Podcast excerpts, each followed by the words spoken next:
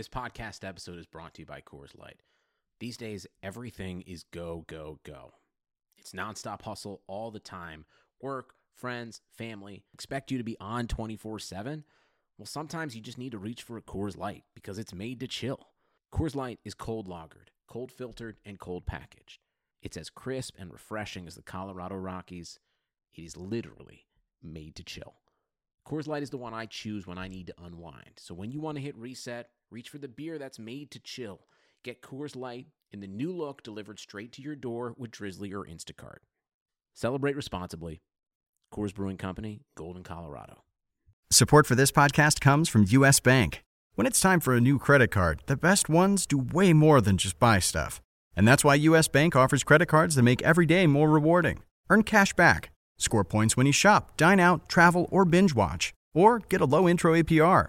U.S. Bank credit cards were designed to fit your lifestyle. So make every day more rewarding and check out usbank.com/creditcard. U.S. Bank credit cards are issued by U.S. Bank National Association N.D. Some restrictions may apply. Member FDIC. So I know this is only 5 days after we last spoke, but felt like this 5 days might as well be like a month. Like sometimes a lot happens in a couple days, so figure we do a pod. Maybe we'll do a couple this week if you're up for it. Yeah, I was thinking myself even last night. I almost considered hitting you up to say let's do this. First of all, our timing was pretty bad last week. Not that it matters, but just right after we recorded, all hell broke loose with Hanks and Gobert. And my percentage on the MLB hitting delay looked just horrifically.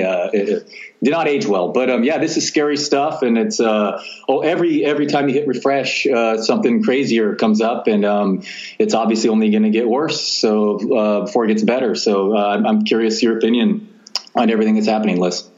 Yeah, it's pretty crazy. Like there's like a 25% chance baseball gets delayed significantly, and now it's 100%, and we don't even know if there'll be a season because, you know, they're saying, I mean, realistically, they need a few weeks of spring training, and the virus hasn't even peaked yet in the U.S., so, like, it may peak in May or June or who knows, and when is the coast going to be clear? You know, when are people going to go out again?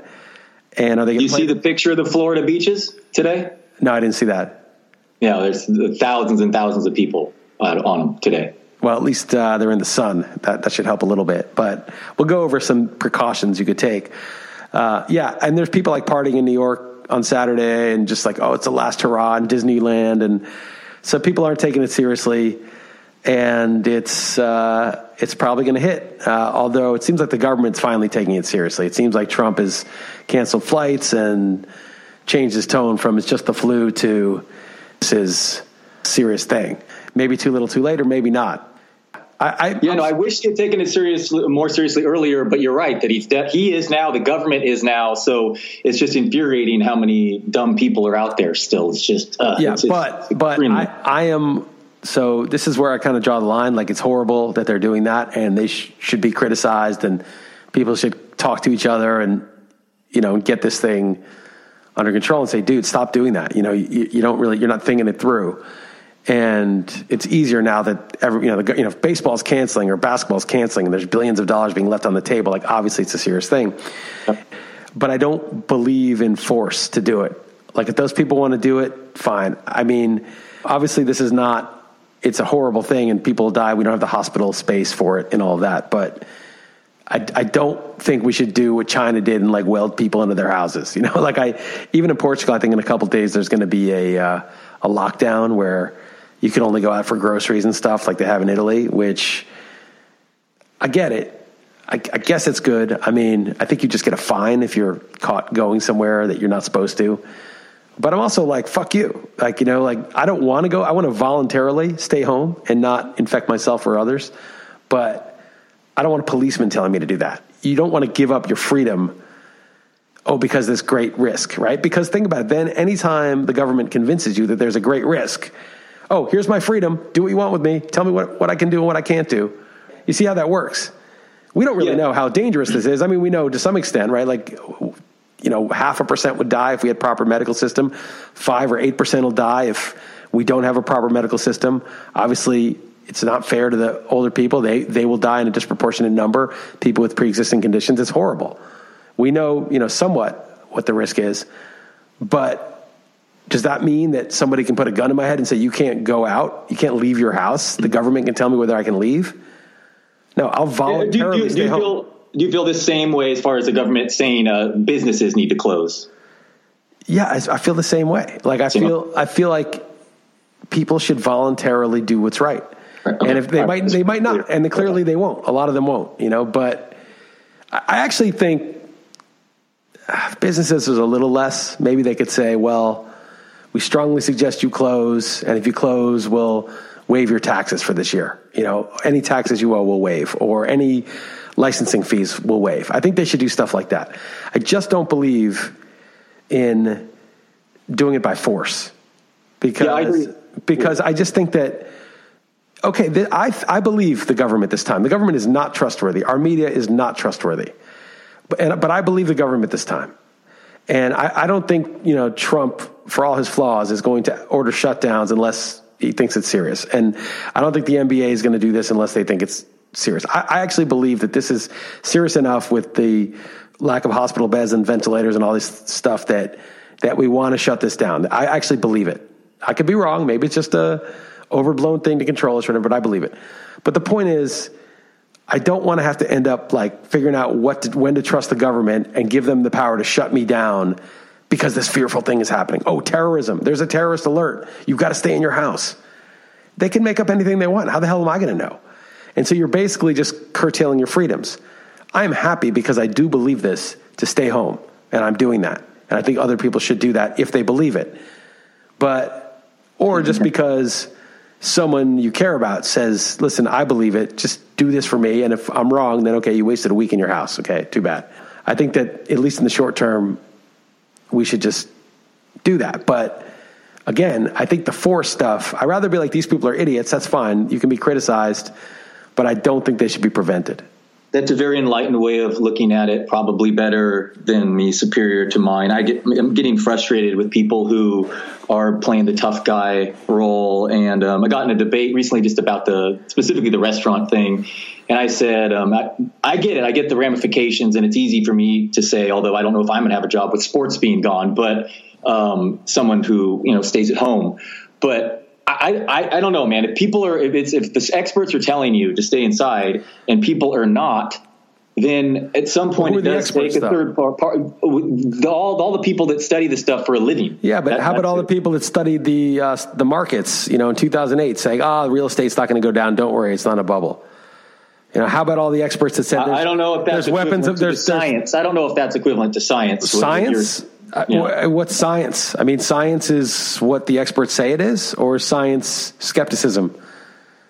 I mean, what is science? Is science what the scientist says? You brought up the tough one to argue against, because you're on the premise of that you do believe everything's going on. I believe that it's at least very plausible that this is a serious risk to our systems. I think what's happening in Italy, what happened in China. Yes. No, we have fewer hospital beds per person than Italy. And what they're doing is we're just a week behind or whatever. And it's just, they're literally picking who lives and who dies. And as someone who has an 80-year-old mother down the block, I personally am going to be selfish and want these idiots who are being more selfish staying out, you know, doing disservice to the older people who are going to die right now by the thousands, if not, you know, the tens of thousands. It's going to be crazy. Yeah, no, I want them staying home also, but I don't want to force them to stay home because they're U.S. citizens with rights.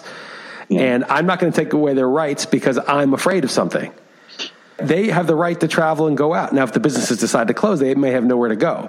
You could boycott whatever business you want and say, if you're open and allowing people to go there, then I'm not going to patronize you because I think you made a risky decision. That's perfectly within your rights to do that.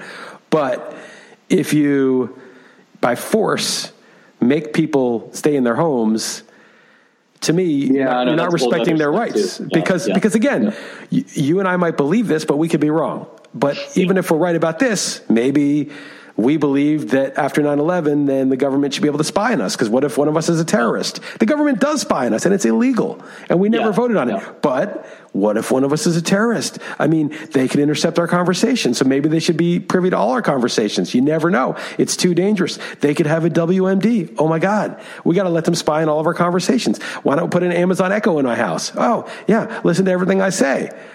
We've basically signed off on, we don't have rights anymore. And then what ends up happening isn't that, oh, this is so great, we gave up our rights, but we're really safe. What ends up happening is people exploit that, and then you're less safe than ever because you live in a totalitarian state.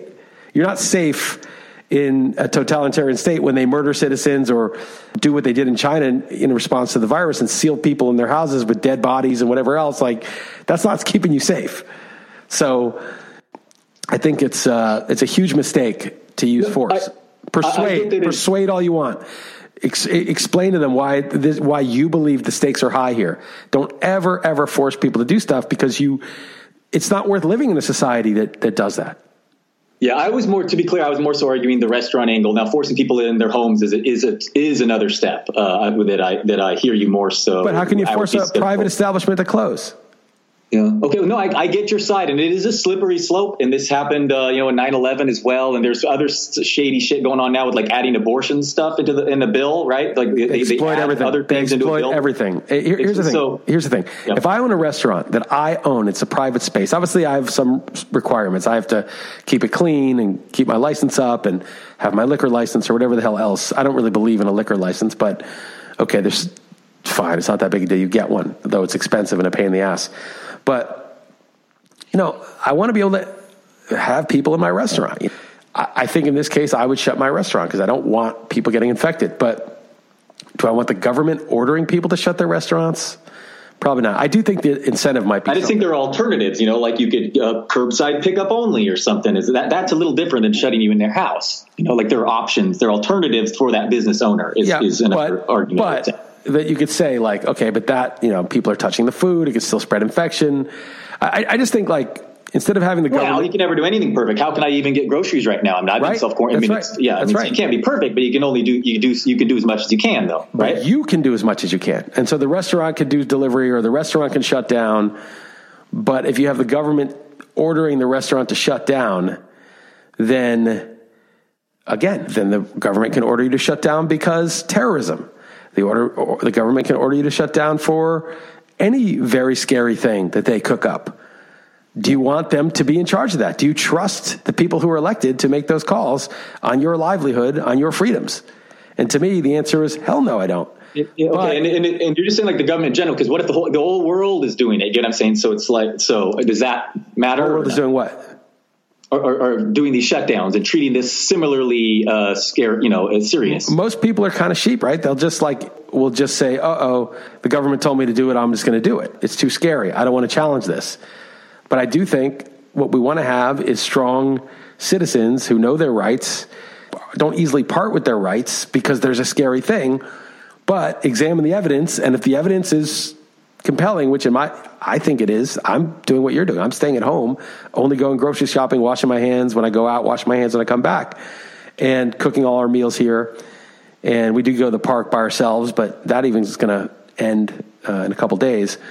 I'm doing it because in this particular case, I think it's the right thing to do. But if I didn't think it was the right thing to do, I wouldn't do it, and I would not want to be forced to do it, and I would resent that because it means I'm not free. That's basically how I feel about it. And so I see those people, in my opinion, making the wrong decision, and I would persuade them, dude, this is legit. Like, there's good reasons to believe that spreading this could be a disaster because we already see it. It's not even like we have to, take it on faith. First of all, we know a viral epidemic can be a disaster. You see movies about it. It doesn't take that much imagination to figure out how this can work. Secondly, we've seen it in real life already in a couple of countries. So it just seems like common sense at this point. But again, I wouldn't force them. All right. So San Francisco area, just before we started recording, has been ordered on lockdown for at least the next 3 weeks. I mean, that's 7 million people near me. So whether that's right or wrong, that step's already been taken here. And I mean, I live very, very close to that. And I've been told that my community is going to jump in numbers very soon. And this is really scary shit, Liz. I mean, it's not the virus that has the quick mortality that's going to end us. It's this slow one, And apparently, what do you make of the numbers in South Korea with all the 20-year-olds having? I mean, it could be just because of that one specific cult, or it could mean that the young people are not getting tested everywhere else, and this virus is residing in most of them, which means it is going to be spread everywhere. I mean, I think a lot of people are going to get it. And I think a lot of people are arguing to just flatten the curve so it gets spread out over more time and it's more possible for... Yeah, I said it on the XM show last Thursday, then I heard it everywhere afterward. But yeah, no, that's... It's a common thing going around, yeah. But I've also read, like, that's bullshit because the flattened curve that they show on the picture would totally overwhelm by a factor of 10 anything we have available, so it's not going to work. You know, this is just like a fantasy. Assuming we had zero people in ICUs now and, you know, there was... everybody dedicated to this, then maybe it would work. But basically they're saying, you know, it won't work. And I don't know what the truth is of that. I just know that to the extent that I can slow down the spread can't be bad. In other countries, they're thinking of just like, I mean, you could see they were thinking of doing like a herd immunity thing where you take all the healthy people. Right? Well, I don't know. I mean, I don't know how well, I don't know the science, like how much it would work, but let's say like all the people like under 40 got together, you know, 100,000 at a time in a small area and all caught it and then quarantined together. And then in a month, they were all done with it and immune to it. Then they could go recirculate, do their jobs, walk through society, and the virus would come up against a dead end anytime it ran into them because they couldn't catch it anymore. And so then you quarantine another 100,000 and give them the disease who are up to 4, you know, and then you go through society, the people that can probably recover. And while you're doing that, if anyone gets really sick among that group, which will be rarer, you give them the treatment they need and they recover. And then basically like there's enough people who are immune that it's just not that dangerous. It just doesn't spread very well and it mostly dies out. That's kind of a brilliant idea. It's kind of like vaccinating everybody, except you're vaccinating with the disease itself because the disease isn't that dangerous for younger people. It's a brilliant idea. Do it know that it will work? No, because maybe when they give, you know, a certain portion of the people it, that spreads like wildfire before they can, you know, who knows if a couple of them end up doing, you know, not get quarantined, or who knows if the disease can't get, some people said they've caught it again or they tested negative and then positive later. Maybe it mutates, maybe the immunity is temporary. I don't know. There's a lot of variables I don't totally understand with that I wouldn't feel confident, but it's a creative idea. It's sort of like before you have a vaccine, you create a vaccine with the disease itself. Yeah, I forget his name right now, just escaping me, but we both follow him on Twitter. I only follow him because you did. He was going crazy how that's the worst idea ever, though. So, like, he just had me convinced how bad it was. It might be. It might be. I'm not saying I would do it because I would have to look into it, but I'm just saying that it was creative in a situation if you don't think that flattening the curve is going to work. No. You know, that it's like flattening the curve is not going to work. We're all going to get it, and we don't have the capacity. It seemed like a desperation move. What do we do now? What do we do now? You know, and once the thing spreads widely, it's kind of too late to do it that way. But anyway, you and I aren't going to solve the cure for it. But I feel like disease is bad and we should take it seriously, but don't make the response to the disease worse than the disease itself. That is a huge thing. And I said last week, I'm the type of person that likes to take precautions, likes to do something about stuff. But people like me are more dangerous than the people who are going out to Disneyland because those guys are idiots and they're spreading the disease. But people like me are the ones who will like, take away all your rights and make it into a fascist state forever. Because once the government takes rights, they don't give them back. You know, once the government was able to spy on us after 9/11, they're not unspying. They don't stop. You know, they don't give it back. So I just think you should be very careful for what you wish for. So we'll talk about, what do you think about the ramifications? We'll get to that actually for a second. Before that, I want to throw out an old brain teaser for you here, okay? Yep. You have a pond of a certain size, and upon that pond, a single lily pad. This particular species of lily pad reproduces once a day, so that on day 2, you have 2 lily pads. On day 3, you have 4, and so on. Get it? Yes. Got it, Liz? You follow me? I got it. So if it takes a lily pad 48 days to cover the pond completely, how long will it take for the pond to be covered halfway? If it takes 47 days. Yeah, okay. You're smart and you get it, but no one answers that. And moreover, at day 40, you'll barely even know the lily pads are there. That's right. That's exponential growth. And that's only to the second power. If you have it to the third power, you know, or the fourth power, it goes a lot faster than that. It would only be a quarter full on the second to last day. Yeah. And it would only be a 16th full on 2 days from it being full. I had another one that was even crazier. It was if you draw a star, like a 5-pointed star, and if you notice that if you draw that star in the middle of the star, there's a pentagon, the shape of a pentagon in the middle. And you can connect the points of the pentagon and in it will form another star if you connect all the points in the internal pentagon to the star you drew. Okay. So it's a nested star, and you could draw stars around the outer star too. You know, connect the pentagon around the points, draw more points, connect that pentagon. Let's say the star you start with is like an inch. Each of the pentagon lengths in the middle of it is an inch, and then we call that star number one. And the star in which it's nested is star number two. What number star is the size of planet Earth? Don't do that. I have no idea. I can't. I think it's like 23 or something like that. Okay.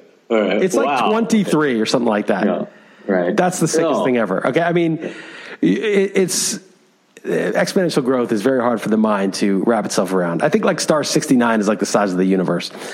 You know, it just 2 points. I think each one is 2.6 times as big. You can do 2.6 to the 69th power and see what that number is. It is an enormous number.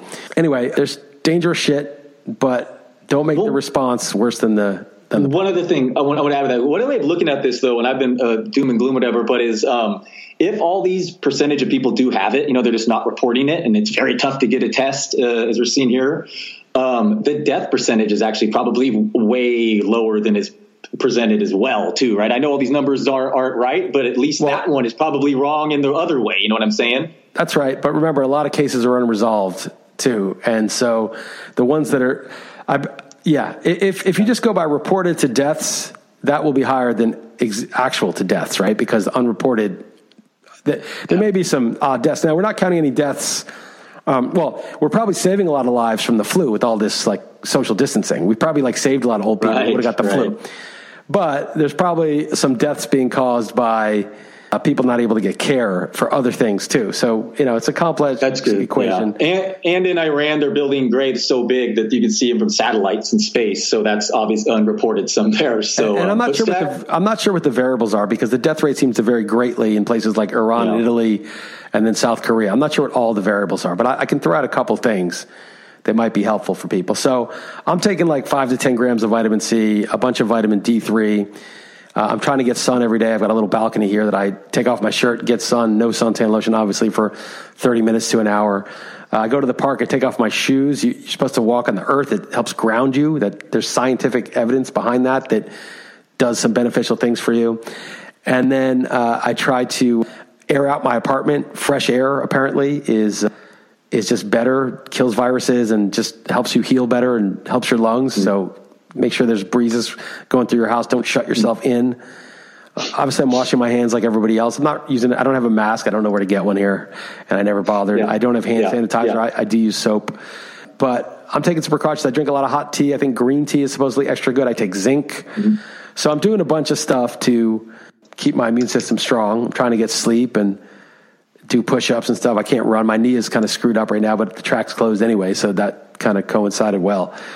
I feel like you want to take care of yourself and also, you know, not infect people. And so that's, to me, that's, you know, part of it too, is you have to be robust. I mean, the systems are not going to protect you. You got to protect yourself.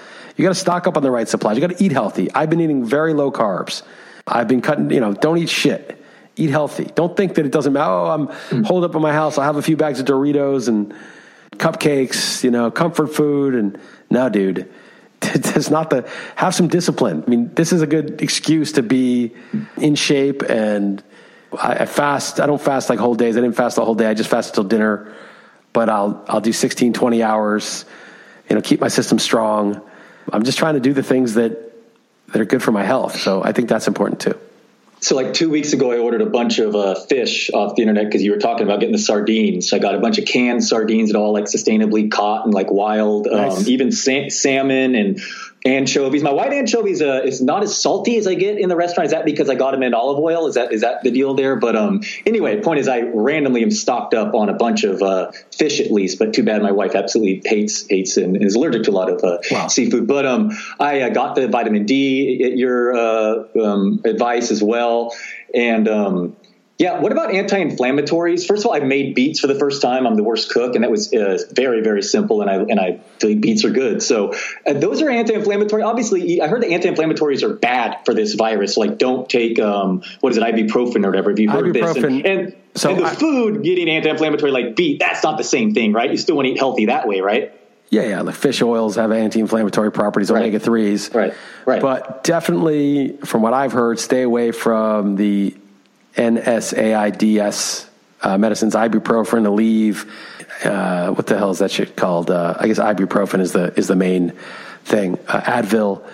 First of all, like, reducing a fever is not good. Your fever is what is your body trying to kill a virus. I mean, obviously, if you got like 106 or something, maybe you'd have to deal with that. But if you have 102 fever, just... it's okay. You're not going to die from that.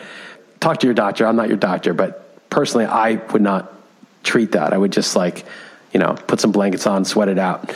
And then two, I just read a tweet, and I don't know. I looked at the source on it. She seemed reliable, but I couldn't really tell. But she said that the common denominator between a lot of the younger patients that needed ICU care is that they were taking a lot of like Motrin, Aleve, Advil type stuff. Again, mm-hmm. I'm not 100, and I don't. The sourcing for me isn't that great on this, but it seems plausible because those things reduce fevers.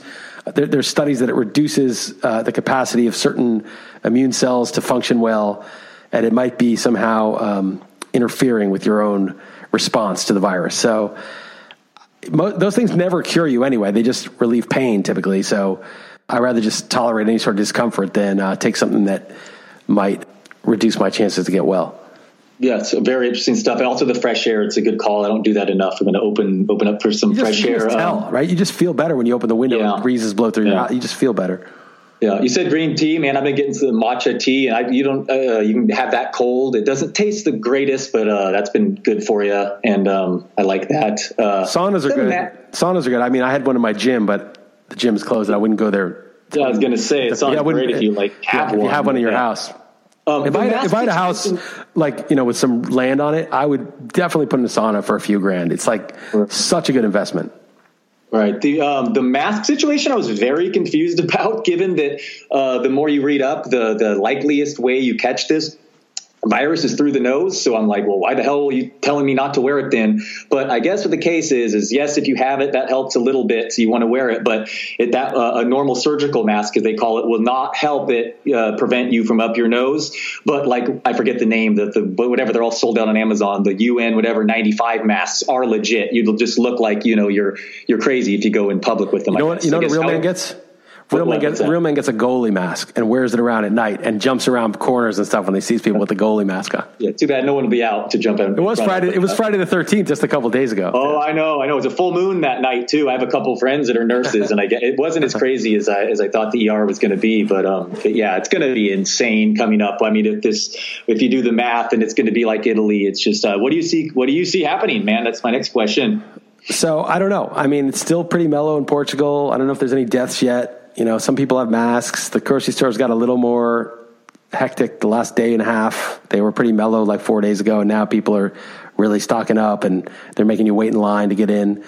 There's still plenty of food, but it's just more intense.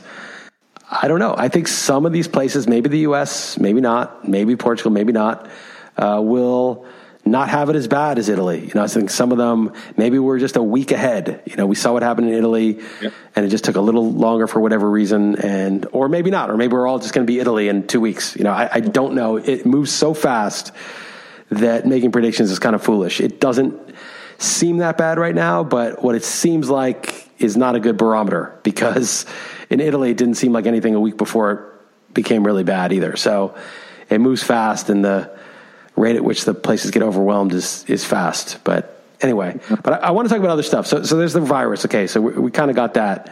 Well, I'm curious, Liz, what would you do if you fell bad? Quick, I'm curious. Answer that. I have a little bit of a sore throat, and Heather's been coughing like crazy and has a lot of this phlegm and doesn't know if it's just a regular flu or not. But what else is she going to do except sit in the house and do not? What else is she going to do? I mean, even if she called, they'd say, okay, monitor. She's not going to, doesn't need a hospital bed or anything, so she's not going to, there's nothing to do except stay put. I would stay put, man. I would just stay put unless I started to feel like I was really seriously having trouble breathing. Then I would go to the hospital. What else could you do? Yeah. Okay. All right. Figured that's the answer. Just wanted to be clear. All right. But it. I mean, I'd really try to, the best thing to do is stay home basically until you really need to go, I would say. But you can look up, there's plenty of places online that they'll tell you when you got to bolt. But that's just, as far as I can tell, that's what I would do.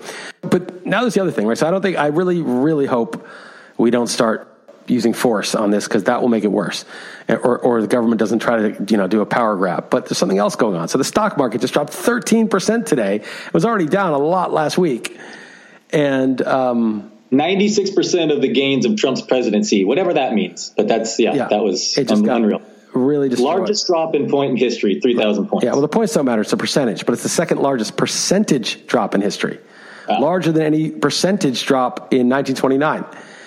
And, well, people are like, oh, yeah, this is just like 2008 or it's just like 1987. No, dude. In 2008, people were taking airplanes and going to baseball games. People could fly to Europe in 1987 and go to a basketball game. Yeah. This is a whole different level. Nobody is working. I mean, nobody's going to restaurants. Waiters aren't getting tips. Cooks aren't being paid. You understand, like, those guys aren't going and then spending their money at the grocery store. The concession stand worker isn't getting paid. Nobody's getting paid. Okay, the cabs and the Ubers aren't getting paid. All those people reuse that money in the economy. The economy is grinding to a halt. And so the fact that, A, we're in a 12-year fake bull market where we hollowed out our industry and wouldn't allow ourselves to have a recession. We're like somebody who just kept taking cold medicine and powered through every illness, but we're getting sicker and sicker internally. And we never had the recession. So we're due for like a 30% correction, which we've had basically now anyway, just cyclically due. And because we don't make anything anymore. We're a total service economy. And because all these profits are fake and all these buybacks from, you know, these companies, they weren't making more money. Boeing wasn't making better planes. They just bought back their stock because it was cheap money and their stock went up. So we had this huge fake bull market that was due for a massive correction anyway. But on top of that, there is zero production. Is anyone buying a car in the last week? Is anyone going out to a dealership and buying a car? Is the dealership even open anymore? I mean, do you realize the economy has gone to such a standstill? Well, dude, people are like, oh, no, it's just like 1987. Let's wait for the bounce. Let's buy in cheap. Are you sure there's going to be a bounce? Or might we not have like another 30% to go? You know, eventually businesses will open and transactions will happen, but I just don't think, if people just think this is like a normal dip, buy the dip, you know, that this is something that's, it's just going to, you know, this is like the whole place is at a standstill in addition to the structural situation being horrible. And then the government just printed like 1.25 trillion over the last couple of days to bail everybody out. And it didn't do anything. It still went down 13% despite that. And what happens when they print money? Well, I'll give you an easy analogy. Let's say you own 10% of a company, okay, whatever it is. And so you own 10% of the company. And they decide to dilute you and make it so that they issue, you know, another whole round of shares, and now you own 5% of the company. Now own half of what you once owned. You know, they just gave someone else as many shares as the company owns, and they just issued them to a bunch of various people, diluted you, now you own 5%. Your stake is just worth less. They've just screwed you.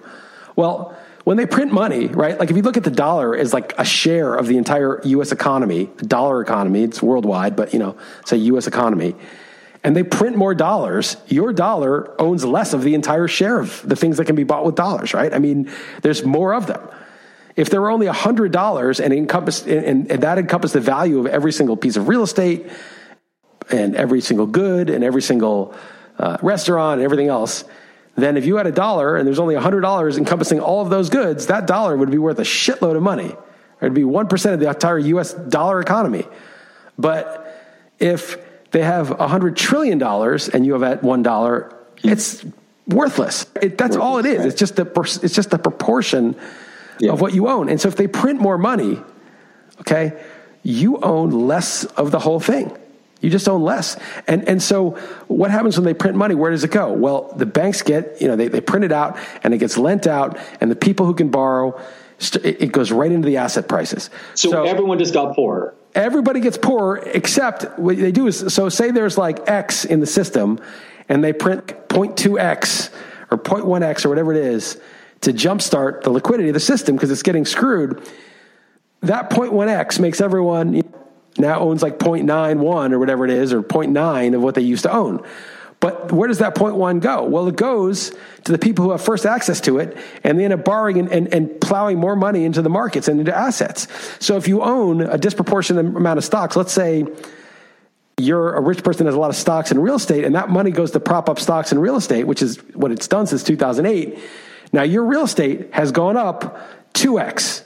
So everybody took a 0.1 haircut, but your wealth doubled because you had assets. You're one of the few. So like a select few at the top, their wealth doubled or went 1.5 or 1.3, or a lot of Americans like me, I have some stocks, like my wealth might went 1.2, 1.3 more than it should have because of the printing. Some people went 4 times as much because of the printing, the richest people. But everybody from their cash standpoint is 0.9. So you've basically taken from everybody and you've done socialism for the richest people, for everybody who owns assets. That's what happens every time you print money. And in 2008, let's say you're making 20 an hour or 25 an hour, your wage maybe goes up 5%, a couple percent, whatever. Your wage goes up slightly over time, but their stock portfolio tripled or doubled or whatever it was. And so like you're getting a little bit more money on its face, but again, that money's worth slightly less because there's more of it. Worth less, right? And you got a raise that's barely keeping pace, or not even keeping pace with inflation, and the fact the money supply. Well, that is inflation. Say it's reverse inflation. Well, it is inflation, but these other people have gotten their. It's all gone into the so this is happening now on a larger scale than ever again, and it's not even working. So you're going to do more. In fact, the Fed may try to buy stocks or index funds or whatever. So if they do that, they're just basically taking from the public who all relies on this currency. And they're just socializing it. So all these bankers and these people, I just saw a tweet about the airline industry. They had billions of dollars in buybacks that jacked the stock price. And these 100 millionaire CEOs of those airlines got paid bonuses based on the stock targets. Major $10 and $20 million when they hit the targets, the prices, because they did their own buybacks to jack up the share. You buy the shares, they go up. So these guys now want bailouts because they have no money left. They have no cushion in a downturn. Now, of course, it's a terrible downturn. That's not their fault. But they have no cushion, and they want a bailout from the taxpayer, which means they want the government to print money for them. They want to dilute everybody's money in the country so that their industry survives when the only reason they need it is because they paid themselves $20 million bonus the quarter before. And this is what happened to the banks last time around. The people who did the damage weren't able to deal with the downturn. I mean, obviously, again, this is an extreme downturn. And now they want to socialize their losses. They privatize the gains, socialize the losses. And you know what? If you're a poor person who loses his job at the restaurant that closes, oh, no, it's not socialism for you. It's hard-ass capitalism, a lesson in capitalism. Learn to code if you lose your job, right? But at the top, they're like, oh, no, we can't lose the airline industry. So this is what's going on, but people are more aware of it. So it's not going to go down as easy as it did in 2008. And this is where Bitcoin comes, right? This is the idea if they start to debase the money. So the regular person is going to be like, fuck you. I want free education. I want free healthcare. I'm barely getting by. And you're bailing out these assholes? No way. And you get a populist movement. And people are going to say, we want universal basic income. We want free healthcare. We want free education. I mean, why shouldn't I get that stuff if you, 100 millionaire, are getting your company bailed out after you paid yourself $20 million bonus? Okay, because you hit a stock goal that you basically used all the spare cash you should have been doing to innovate, or Boeing that should have been making good planes instead of crashing them, and they bought back their stock. So when this happens, the money's going to get debased even more. Now it's not just the stocks that go up, it's everything that goes up. And that's when the dollar starts losing, when you can just print more and more of it, when you get into a crisis, which is what every sovereign that can print its own money has. You get into a crisis, and then people move toward the harder money, the thing that can't be printed. So Bitcoin's on sale. It's half price from what it was. And we can talk about why that got crashed too. Yeah, well, I'm very curious why, because I have been buying it since this has been going nuts. And you've been talking about it, the market, whatever, bubble ready to bust or whatever. And it may be a catastrophic event, whatever, but it's here. So that event is here, and that's what's happening next. And why is Bitcoin now dropping still? So people love institutional involvement with Bitcoin. They're like, oh man, when the banks and the bankers and the hedge funds start buying something, this thing's going to take off. But the downside of that is when hedge funds own your asset and there's a liquidity crisis, everybody's selling. We need to, we have margin calls. We're levered to the ass. We need to cover. We need the cash. It's sell everything that's not nailed down. And if it's Bitcoin or gold or whatever the hell it is, it's all going to drop in the crash. So you had people who just liquidated. And unlike the capital markets, which had pauses, hold on, we got to pause here. It's too stressful. We got to pause. And had the government bailing it out by printing money, Bitcoin had no such thing. It traded, went down to 3,800. It's bounced back to about 5,000. So hung there all day despite the 12.9% drop. It's a real market. If it goes to zero, it goes to zero. Like nobody's backstopping this shit. There's no government bailout for this thing. Right. Government hates this fucking thing. This is the competition. Right.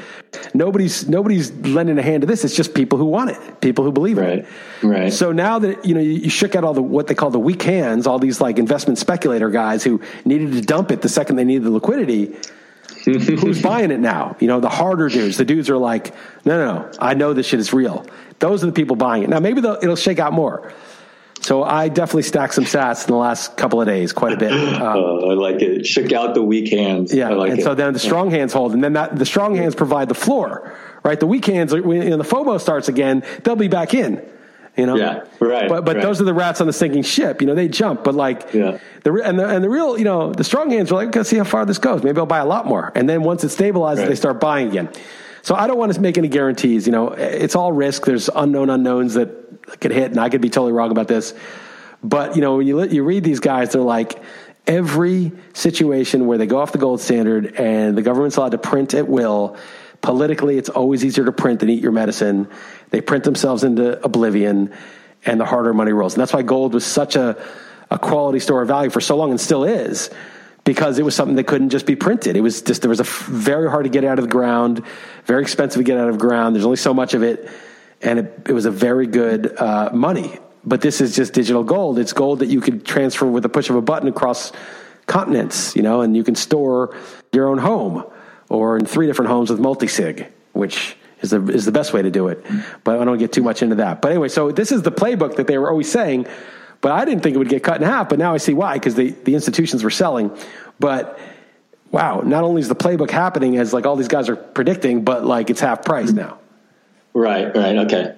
Yeah. I understood. And what about the other ramifications? I mean, it's just too unknown at this point to even guess, or crazy. There's got to be so many. Well, 9-11, right? I mean, 9-11 was big because it's before 9-11, after 9-11. Right? When you travel before 9-11, it was just a little bit different than afterward. When, in terms of the spying and the way the government invasiveness, there was a little bit different. But it's not, but also the internet came sort of of age then too. So it's hard to say what's what. I think this might be a before and after situation where you're it's just never the same again, ever. First of all, there's going to be new habits learned. People are like, oh, school? Why do I send my kids to school? They learn way more at home. Or college. Is it really necessary to be in college? I can learn online in these courses in an hour a day. And why am I spending all this money on this shit? I've made new ways of connecting with friends that I don't need this. There's going to be certain habits that drop that were just there out of inertia, that if it's 6 months or 4 months or whatever, things are going to change. A lot of industries won't survive this. There's a lot of credibility at stake. A lot of people said this is just the flu, or a lot of journalists, I don't know what journalists could do to be less credible actually than they already are, but maybe they are. There's just a lot of different things that could be permanently different. And, sports is going to be really interesting. I mean, people are going to be out of the habit of going to their games this year. A year's worth of every year, new fans have to be brought into the sport. Maybe it's a 9-year-old that sees a game for the first time. Maybe it's a 7-year-old. There's a whole year of them that just is deleted. Maybe they'll do it a year late and they'll just catch up, but maybe they find other interests. I mean, it is one of the crazy things for the fantasy industry is one of the bigger risks, almost as big as this, is the collective bargaining for the NFL. Good call. Yes. Yeah. Go. Yeah. Say it. I don't think this thing gets done nearly this fast, but for this disaster, they couldn't sit there and bicker and seem like assholes and risk losing even more money where they're already going to all take a hit. They just got it done. And I wonder, without this, if this thing lasts 2-3 months and then we clean it up and we get it into, a vaccine, or people get immune to it, and we get through this, it actually might help the fantasy industry if it ends, on August 1st, training camps are opening and we lost, a baseball season or most of one, but we have this collective bargaining agreement that would have happened. There might have been a strike or something, or a lockout. And so it's selfish for us, but this is a crazy unforeseen consequence of it. Yeah, especially how close the vote was. It shows that, that might have been the tipping point. Yeah, so that is definitely missing the whole NFL season. It would definitely be a blow to the fantasy industry. Speaking of which, some crazy trades signings and trades today in the NFL. David Johnson. Dude, that is the worst trade I've seen in pro sports, man. I mean, that's ridiculous. Well, you have any comments on that? Tyler Glass now, and Austin Meadows, and some other guy for Chris Archer. Yeah, that's really bad. Recent one. Yeah. Okay. Yeah. Johnson was ranked last in elusive rating last year, 50th out of 56 the year before. I mean, he's toast. That contract was negative value, obviously. I don't know. That's just wild. Kenyon Drake, I think bumped him way up my fantasy board. Number six on my fantasy board. I think box. I have number seven. No, I have number nine, but it's close with. You'll be moving him up. That's a mistake. You'll be moving him up. We'll see. I just did a quick one, but it was sort of like he's right next to Derrick Henry and Nick Chubb, Chubb's got to be lower. Yeah, I guess that second round tender for Kareem Hunt hurt Chubb's value a bit. Yeah, okay, we're arguing two different things, but we're completely arguing two different things. But yeah, I don't want any part of Mayfield. Yeah, I guess they added Austin Hooper too, but I'm kind of out on Mayfield, so I'm out on Nick Chubb. He definitely should be lower than Derrick Henry and Kenyon Drake. I mean, that's a no-brainer. Yes, and Nick Chubb is really good, though, is the thing. He's really good. He is really, really good. I know that's been my argument, but but Hunt rejoining the club definitely hurts him moving forward. Yes. But hold on. But so I'm in Dynasty just real quick. I have Kenyon Drake, Daryl Henderson, and Kenny Stills at $1. That was a pretty sick day as far as Drake and re-signing and Johnson moving. And Todd Gurley is now rumored to be traded, and obviously Stills now with Deshaun Watson. What a joke! Bill O'Brien is running that future, the franchise's future, just crazy to the ground. Not all good news for me though, as far as fantasy or football, because DeForest Buckner, sad to see the Niners trade him. But last thing is, but they got Brady a lot for him, and he was really expensive. I mean, he was really good. Okay. But I mean, no, you're totally right. Aaron Donald money, and it's really expensive. And even a 13th pick is not bad in a draft. We didn't have for sure. So yeah, you're right. Okay, Brady to the Bucs, right? Make it happen. If he wants all this control to call plays and personnel, and have Chris Godwin and Mike Evans and O.J. Howard, and he wants to beat Belichick, and Belichick wants to beat Brady. I mean, I really want to see that happen. Yeah, no, definitely. I think it would be cool, and it would really test like the theory whether Brady slipped or whether the Patriots just had crap. Totally. Yeah. No, I'd love to see that. I mean, he actually has some pretty good. Just give him the full control, and apparently the phone conversations are going well. But by the time we record this, maybe Brady will already be re-signed. But some football talk. But you got anything else? One other thing I bring up real quick. Did you see that the news in China, the Chinese tycoon criticized the government and went missing recently? Yeah, that's exactly what we don't want here. What's funny is like everyone's like, Trump is a totalitarian, he's a fascist, but everybody says that on Twitter all day long and none of them go missing. It's like, it's not really that way. If it were really that way, you wouldn't be saying it, because the dude saying it is almost always like such a coward. Like he would never be saying it if he really thought it was a risk. But in China, no, this guy's like a big-time tycoon, multimillionaire, and he's gone missing after he worked, wrote this letter and didn't name the president by name, but obvious who he's speaking of, called the Chinese leader a clown who stripped naked and insisted on continuing to be an emperor, and he's legit missing now. Yeah. Well, I mean, China, they should definitely bear some responsibility for this. I mean, it started there. Yes. Well, I mean, it's, yeah. I made this analogy last week. If somebody was drunk and they didn't mean to, but they crashed your car, and you woke up the next day, they didn't leave a note, and you found out it was them, you'd be pissed. You'd be like, dude, look what you did. Like, that was negligent. And hey, this is a little bit worse than that. They didn't mean to do it, obviously, or unless it was a bioweapon, but there's not strong evidence of that.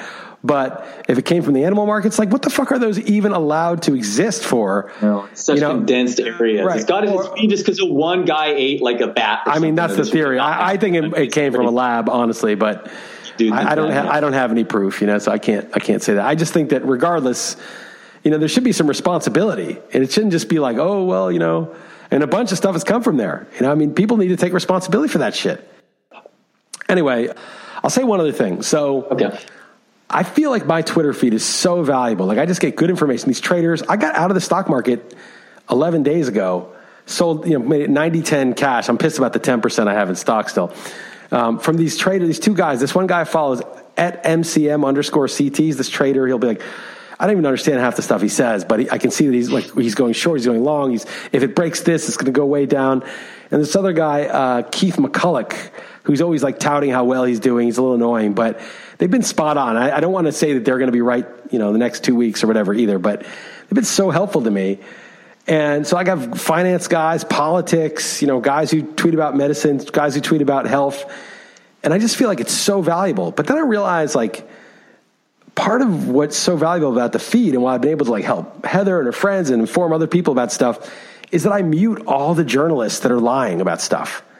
There was one journalist that just quoted Trump as saying, No, your states are on your own. I'm not, you got to go buy the ventilators and supplies yourself. And he just said right after that, we're going to get them for you if we can, but you might have more success getting them locally. So try that also.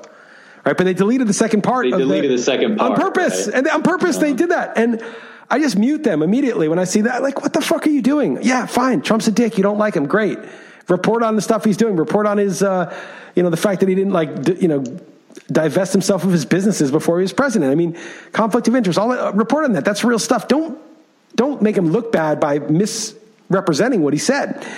And so I mute them. So I've muted so many journalists. So many blue check marks are muted. Like, I block and mute them with extreme prejudice, as they say. And so my feed is clean. Not only do I have good people, I don't have bullshit. And if there's somebody who's retweeting them, I won't see the tweet. And if there's somebody who just says a lot of stupid stuff, I'll mute them too, even someone I follow because, professional courtesy or whatever. I don't have shit in my feed pretty much. I just don't have it. So I feel like I have just such a valuable thing. It's not just the positive, which is a lot of it. It's not having the negative, not having the bullshit information. And when you eliminate people who bullshit from your feed permanently by muting or blocking, their ideas never come back to your feed ever. And so just seeing stuff a lot just starts to get in your consciousness and mislead you. If you follow a lot of fantasy people with bad advice and they're telling you, oh yeah, this guy's a great player, this guy's that, and this guy's not a very good analyst or he makes a lot of errors, and you're constantly listening to him, it's going to get into your head, even if you're like, oh yeah, that guy, I know to do the opposite of that guy. You just can't do that. You just have to get them out of your feed, period. And I've done that, and it's made a huge difference. Yeah, I've been on Twitter far more the last week than I have the last couple of years, and it's been super helpful. And I've found, really guys and specialists in their fields and women, whatever. Both. I agree with you, Liz, for sure. And I want to follow the guys that send me the people that you recommended. But it's also been kind of a litmus test of people that I know in my life, just like, who are the people that are the tough guy coronas, and who are the people that are just, saying that we're the wusses and whatnot. And it's been eye opening, but, I don't know, man, do you have anything else other than I say, stay inside and to the extent in which you can, right? I mean, stay inside, and I guess it's going to maybe be mandated here soon. And get sun though, get out on the balcony or hopefully you have a place you can get a little bit of sun or open a window, stick your head out because it's very good for your health. I'm going to say one other thing. A friend of mine recommended this movie to me. And it is not a good movie. It's not a bad movie. It's just, it's a hard watch. It's a tough watch. And he said, I would never recommend this except to you because I thought you and this other guy, Andrew Whitelaw, my other friend, who's a goofy dude. My other friend, it's not Whitelaw who recommended this to me. It's my buddy Adam who recommended this to me. He's like, I'd only recommend this to you because I expected when the credits rolled to see you and Whitelaw getting credits as the screenwriters because we used to joke about a lot of very disturbing stuff. And I won't recommend it, but it's very disturbing and very weird. And I was actually laughing at parts that I probably shouldn't have been laughing at. And I know that's what I was thinking of me. It was the kind of thing that in the unlikely event that you ingested quite a bit of it, you might find yourself laughing in the wrong spots in this movie. But it's called The Midsommar. It's on Amazon Prime. If you're desperate for a movie, as I said, it's not an enjoyable watch and it's very disturbing. But there's something about it that I heard it takes a turn. It's on my list to watch. Actually. Oh, it is. Yeah. It's a disturbing movie, and for a normal sane person, I would not recommend it. But if you like to wig out on trippy, insane stuff, you might find a glimmer of enjoyment. And I didn't really enjoy the movie. It was not enjoyable. It was a trying movie in many ways, but I did find a glimmer of enjoyment thinking back to my days of... No, I'll check it out. First of all, I have hung out with you in the Whitelaw guy. Oh, you met Whitelaw? Back in the day in LA. Yes, yeah, okay, yeah, okay. Yes. And so I have a very disturbed taste myself. I mean, Todd Solondz' Happiness is probably one of my 5 favorite. Yeah, but that was watchable. Happiness was it was a very watchable movie. Happiness. This is less watchable. Okay, I'm going to watch this tonight. All right. You got to watch it. You got to watch it just for assuming that there's another podcast, and maybe we'll do on Wednesday. But assuming we even come back, it was assuming we're both alive, and they don't have a gun to my head because I set fucking foot outside to get some sunshine. God forbid. Yeah. So, all right, man. And I'll do a quick review of it. Yeah, I know. If not, though, other exercises to say, man, if you're just stuck inside, binge The Wire if you haven't, Breaking Bad, Deadwood, or The Shield, an old school cop show. Those would be my recommendation. So Heather loves the show Babylon Berlin. I've been watching a little bit of it. Supposedly it's a German show. It's really good. And you saw Dark. So Dark is right. Oh yeah, no, I've caught both seasons. Yeah, definitely recommend that as well. Yeah, Babylon Berlin. I don't know yet.